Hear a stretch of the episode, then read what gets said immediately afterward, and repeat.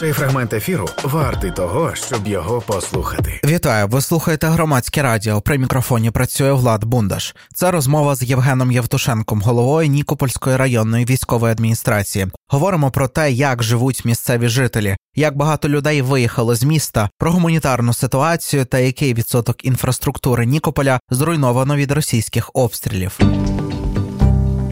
хотів би розпочати про актуальну ситуацію в Нікополі та громаді. 10 січня ви повідомили у своєму телеграм-каналі, що російські окупанти вперше від початку вторгнення атакували Нікополь з дрона з приладом нічного бачення. Якщо говорити про обстріли міста та громади загалом, чи фіксуєте ви можливо протягом останніх місяців тижнів зміну динаміки інтенсивності обстрілів? Можливо, вони збільшились ще більше ніж було влітку чи на початку осені або навпаки зменшилось? Дивіться, ну давайте почнемо з дрона. Це ФПВ Камікадзе, який е, заточений на політ в одну сторону і вибухає разом з вибухівкою, знищуючи і об'єкт, який обирає оператор, і сам себе. Ну тому він камікадзе називається. Він обладнаний не пристроєм нічного бачення, а камерою, яка дозволяє вночі працювати, тобто яка бачить вночі. Це не зовсім пристрій нічного бачення. Ну такі дрони вони досить часто застосовуються на лінії бойового зіткнення, але в на нашій території це було зафіксовано саме перше таке застосування його. Це несе певну небезпеку для цивільних людей, тому що, скажімо так, у нас комендантська година на березі з 10-ї починається, з 22-ї, вірніше. І росіяни, якщо вони будуть застосовувати такі дрони, всіх після 22-ї години вони можуть розцінювати як е, не цивільних громадян, а скажімо так, як поліцейських або представників сил оборони, і можуть атакувати або автомобілі, або людей. Ну тобто, це несе додаткову загрозу в першу чергу для цивільного населення. Це що стосується ФПВ. Що стосується обстрілів, ми ведемо статистику, яка ну полягає в тому, що ми враховуємо кількість зруйнованого житла, кількість пошкодженого житла, кількість загиблих людей, кількість поранених і кількість боєприпасів, які ворог випускає орієнтовно. Найбільші обстріли по масштабам, по кількості боєприпасів були у нас е, минулого літа та минулої осені. Це були дуже важкі обстріли, коли гради, наприклад, працювали ну, касета града, це повний заряд. 40 е, реактивних боєприпасів. От вони випускали на місто по одній або навіть більше касети. Ну це дуже такі важкі травми. Місто отримувало багато людей, отримувало поранені, були загиблі. Потім інтенсивність обстрілів зменшилась. Але зараз вони перейшли, знаєте, на такі денні обстріли. Раніше в основному обстріли були в темний час доби, коли люди знаходились вдома. Ну і всі якось розуміли вже приблизно, коли росіяни будуть атакувати територію. І тут треба, мабуть, сказати, що це якісь, знаєте, безглузді атаки, коли обстрілюється взагалі вся площа міста, вражаються житлові будинки, комунальні об'єкти, парки, дороги. Ну тобто немає якоїсь конкретної мети. Вони рівномірно руйнують всю інфраструктуру міста. І люди розуміли, що ці обстріли будуть вночі. То зараз вони обстрілюють в день, і кількість боєприпасів зменшилась. Але оці денні обстріли, коли люди знаходяться на вулицях, їдуть на роботу з роботи, їдуть по своїм справам, там та виходять навіть з дітьми подихати свіжим повітрям. Це більш небезпечно. І з'явились дрони. Дрони це така ще більш знаєте, небезпечна річ, яку ну, якщо гармата працює, то чути залпи на тому березі десь є там близько 5-10 секунд до того, коли прилетить боєприпас. Люди про це вже розуміють, і там хтось відходить від вікон, хтось е- заходить за будинок, скажімо так, щоб прикрити себе будинком від території, які розташовані на тому березі. Хтось взагалі е, там похапцем е, забігає до під'їзду. Ну тобто, знаєте, а хтось ігнорує, буває таке. Вже як виробилась певна система. А коли це ФПВ Камікадзе, то буквально на фоні, знаєте, ясного тихого неба зверху падає боєприпас вагою близько двох кілограмів, там вибухова речовина і вражаючі елементи, які вибухають. Там були такі випадки, що і коли біля людей вибухали, під ногами людей. На жаль, були загиблі і поранені внаслідок цих атак. На жаль, були займання житла після влучання ВПЛА Камікадзе. Ну тобто, знаєте, це така тактика терору навіть е, цивільного людей населення, вона так. цивільного населення. Так вона заточена більше навіть не нанесення там е, шкоди об'єктам інфраструктури, а саме на те, щоб тиснути на людей морально, ну, скажімо так, ламати їх психологічно. От більше на це воно скоріше за все налаштовано. І ви сказали, що ви ведете певний, так розумію, облік щодо зруйнованої інфраструктури. І Тут насправді питання, який відсоток е, у місті інфраструктури є зруйнований або пошкоджений, і чи є такі будинки, які не постраждали ні разу від російських терористичних обстрілів? Ну, дивіться, статистика на сьогоднішній день вона виглядає наступним чином. У нас 67 е, цивільних загиблих, у нас 372 Це від початку поранених. вторгнення, правильно? Це все від початку не вторгнення, а від початку обстрілів. Обстрілів. Обстріли розпочалися влітку минулого року. Угу. У нас пошкоджено близько 800 багатоквартирних будинків, і близько 5 тисяч е, приватних будинків.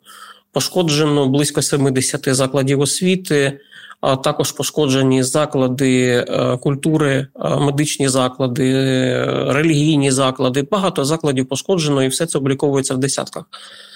Знайти, от якщо взяти, наприклад, місто Нікополь, то знайти будинок, де цілі всі шибки, де немає ОСБ на вікнах, де немає там пошкодженої покрівлі, ну це вже, знаєте, стає такою рідкістю.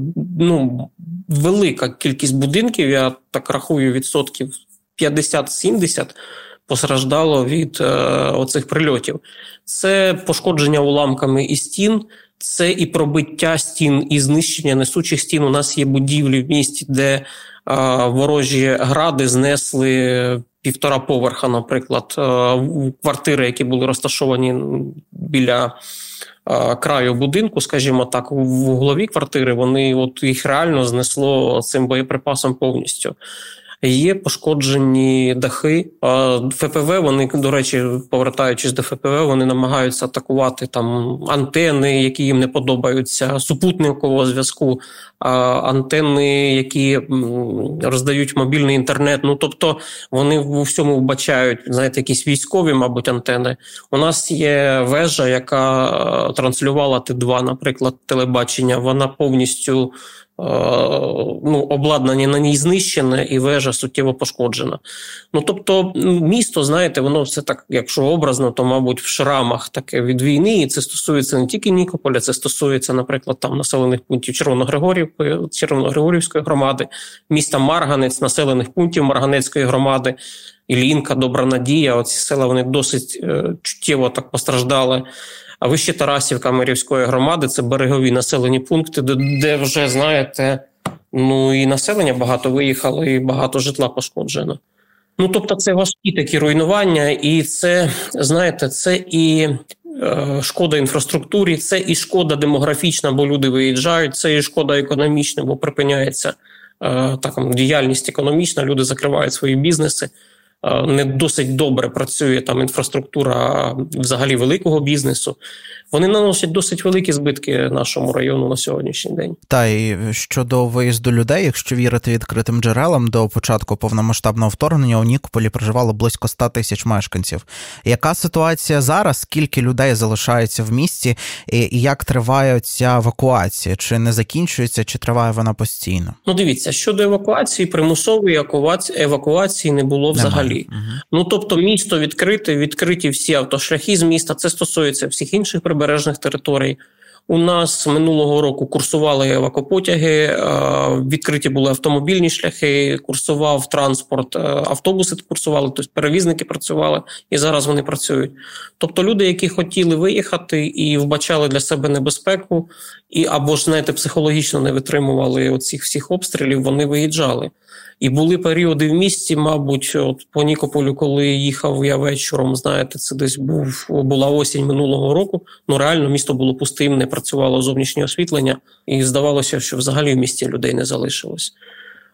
Було декілька хвиль від'їзду з міста. Перша велика була, коли росіяни зайшли на атомну станцію Запорізьку і були такі чутки, що вони там е, стріляли по енергоблокам з танків. Насправді вони здійснили декілька пострілів по навчальному центру з танкових гармат. Е, людей, знаєте, була велика паніка. Це вночі сталося, і на ранок ми побачили ну реально колони, кілометрові колони, які від'їжджали з міста Нікополіс і з інших прибережних населених пунктів. Угу. Потім люди повернулися, заспокоїлися, і була дуже друга велика хвиля евакуації влітку, коли почалися обстріли. Частина людей виїхала в глибину району, Томак, ну, в колишній Томаківський район. Угу. А частина людей виїхала, на жаль, і за межі області, є такі, що виїхали і за межі країни. Зараз на прибережних територіях знаходиться десь близько 50% населення від того, що було до війни. Зокрема, і Нікополя це стосується, так? І Нікополя це стосується. Трошки більше, трошки менше, є якісь певні коливання, але.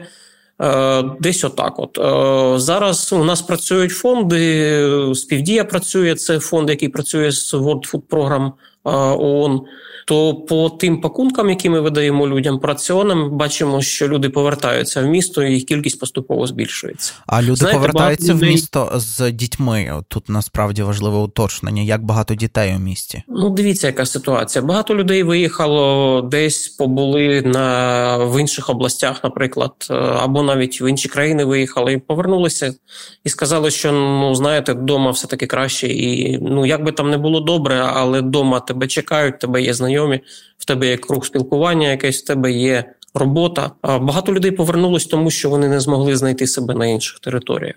І да, це в тому числі люди з дітьми в місті, багато жінок, багато дітей, і знаючи це, росіяни продовжують здійснювати свої обстріли. Так, і насправді ми говорили з нашою кореспонденткою з Нікополя. Вона каже, що немає майже часу встигнути сховатися від е, коли лунає е, тривога щодо застереження про артилерійський обстріл, зокрема. І тут е, насправді цікаво, ви говорили про гуманітарну ситуацію в місті.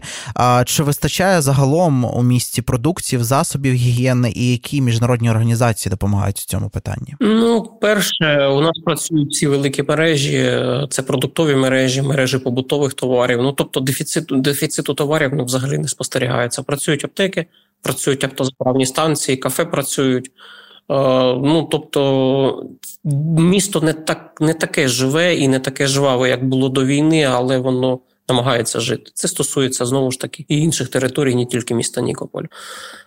Що стосується фондів, дуже добре працює у нас ЮНІСЕФ, дуже працює у нас ООН, зокрема, це World Food Program, Це ті програми, які працюють у нас на території.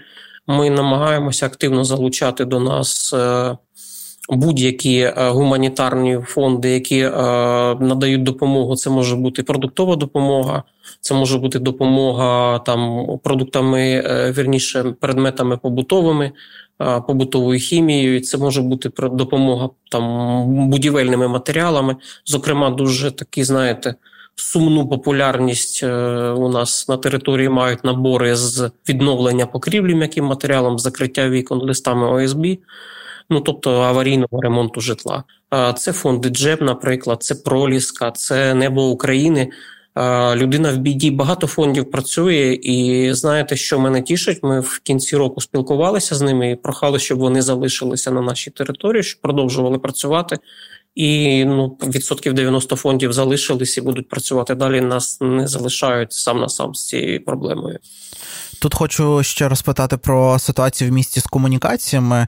Що наразі зі світлом, теплом, як місто переживає зиму, і тут важливо хочу уточнити про воду, тому що знаю, що це полюче питання для Нікополя та району.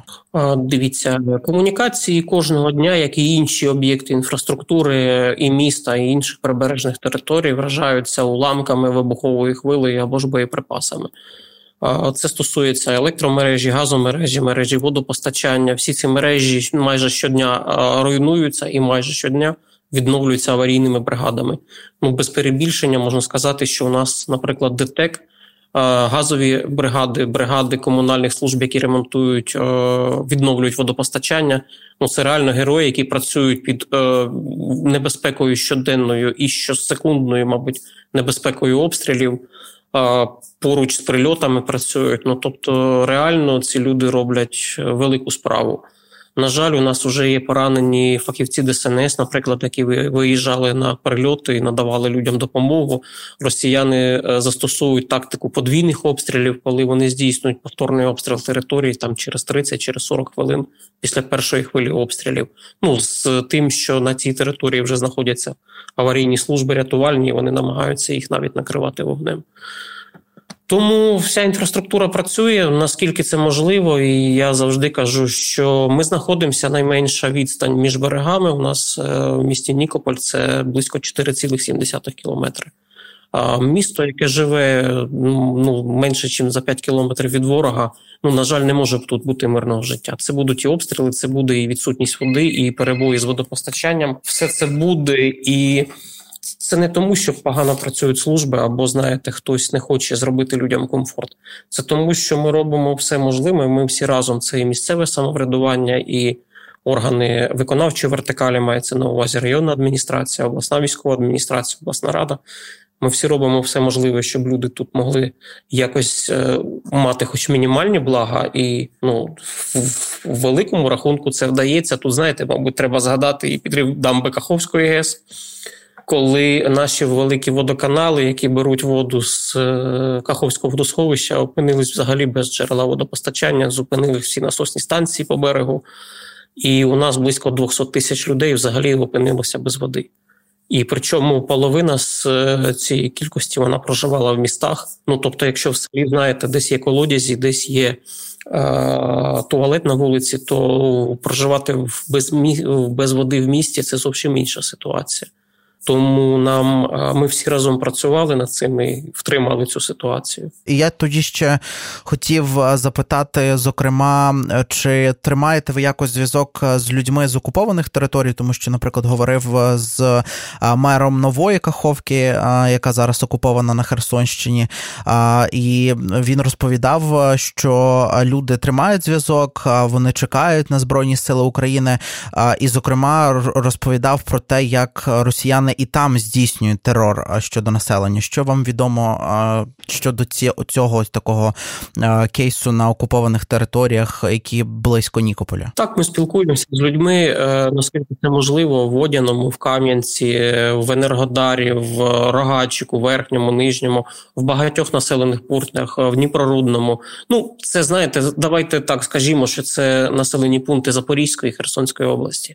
Ми спілкуємось, щоб розуміти тут ситуацію ситуацію, і багато людей, скажімо так, діляться тим, е, що вони бачать на тих територіях в плані відношення до них, в плані взагалі життя на тих територіях.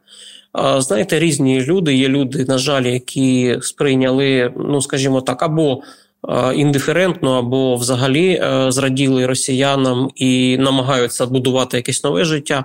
Але є багато людей, досить багато людей, які чекають Україну, які хочуть повернення в свою державу.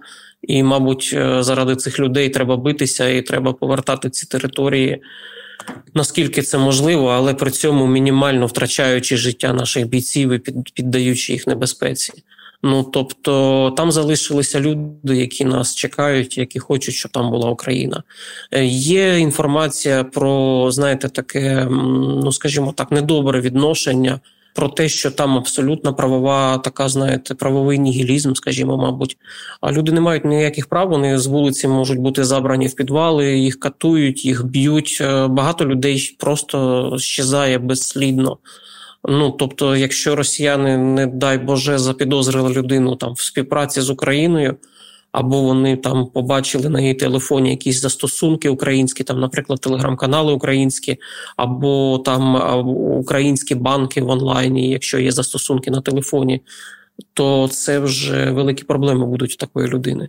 І тому ми завжди кажемо і публікуємо, де це можемо, що людям треба максимально прибирати е, з телефону на окупованих територіях всі українські застосунки і не демонструвати, борони Боже, зв'язки з нашою територією. якщо таке спілкування є, воно повинно бути максимально приватним і максимально закритим. Так, і наприкінці розмови хотів запитати е, вашу особисту думку. А яким Нікополь до війни був для вас? Що це було за місце? Чим воно було цінне для вас? Ну, ви знаєте, тут, мабуть, треба сказати, що я не корінний нікопольчанин. Uh-huh. Так ста доля сталася, е, так розпорядилась раніше, що я приїхав працювати в це місце, е, місто десь за рік до війни. Це е, гарне, затишне українське місто на березі ну, чудового Каховського водосховища. І знаєте, ми, мабуть, зрозуміли, наскільки воно чудове і наскільки тут було гарно і затишно, тільки коли ми втратили водосховище і втратили оцей затишок і оцю тишу. Це невелике, тихе, класне українське місто, з своєю історією, великою історією, своєю культурою з козацьким корінням. Тут були січі, і це стосується не тільки міста Нікополя, взагалі всього району. Тут знайшли пектораль. Треба, мабуть, згадати і про це. Тут був великий луг, це місце сили, мабуть, без перебільшення. Тут є курган з похованням отамана Сірка. Ну тобто, це дуже великий край, і він весь класний. Він він наш, ну знаєте, одним словом. І треба робити все, щоб цей край залишався нашим. Це перше, і друге, щоб повернути ті території, які ми втратили. Але при цьому хотілося б повторити, що не ціною великого великої загибелі наших бійців. А ще окремо хотілося б сказати, знаєте, що вже за два роки ну вже різне чуєш, і ну, настрій людей змінився, хтось втомився. Я вже починаю чути оту фразу сакраментальну. Знаєте, ми вас туди не посилали. А це фраза, яка звучала там в 16-му, в 17-му році. Вона вже знову з'явилася, і це дуже недобре, що нація трошки втомилася і розділилася на тих, хто воює і тримає лінію оборони, і на тих, хто в тилу допомагає, і на тих, хто втомився. І знаєте, користуючись, мабуть, можливістю там достукатися до аудиторії, я хотів би сказати, що якщо та лінія, яку тримають хлопці, вона зламається. Якщо ми не будемо підтримувати нашу армію, наші сили оборони, то а, оця лінія вона з'явиться в кожному українському місці. І тоді ті люди, які втомились, вони реально зрозуміють, що вони жили тихою, спокійною таким життям розміреним. А може бути гірше, і Буча Ірпінь може бути в кожному місці, бо, мабуть, всі вже побачили, да, що Російська Федерація вона має курс на знищення держави, на геноцид, на те, щоб знищити історичне коріння і генетичну пам'ять, і взагалі історію держави. Загарбати тобто все. Це, так. це повне знищення. Да, Це імперія хоче поглинути цю повністю цю територію. І якщо ці хлопці, які тримають оце, знаєте, болотний морок, отам, от на лінії розмежування, якщо ми не будемо їх підтримувати, то цей болотний морок він буде на всій українській території. От, от це дуже важливий момент. Так, важливо насправді запам'ятати всім, тому що наші збройні сили це наша опора і те, що тримає насправді Україну. А, І це те, завдяки кому а, цим нашим бійцям і бійчиням ми живемо кожного дня і можемо проводити цю розмову. Це була розмова з Євгеном Євтушенком, головою Нікопольської районної військової адміністрації. Говорили про те, як живуть місцеві жителі, як багато людей виїхало з міста, та який відсоток інфраструктури Нікополя зруйновано від російських терористичних обстрілів. У студії працював Влад Бундаш. Слухайте, думайте.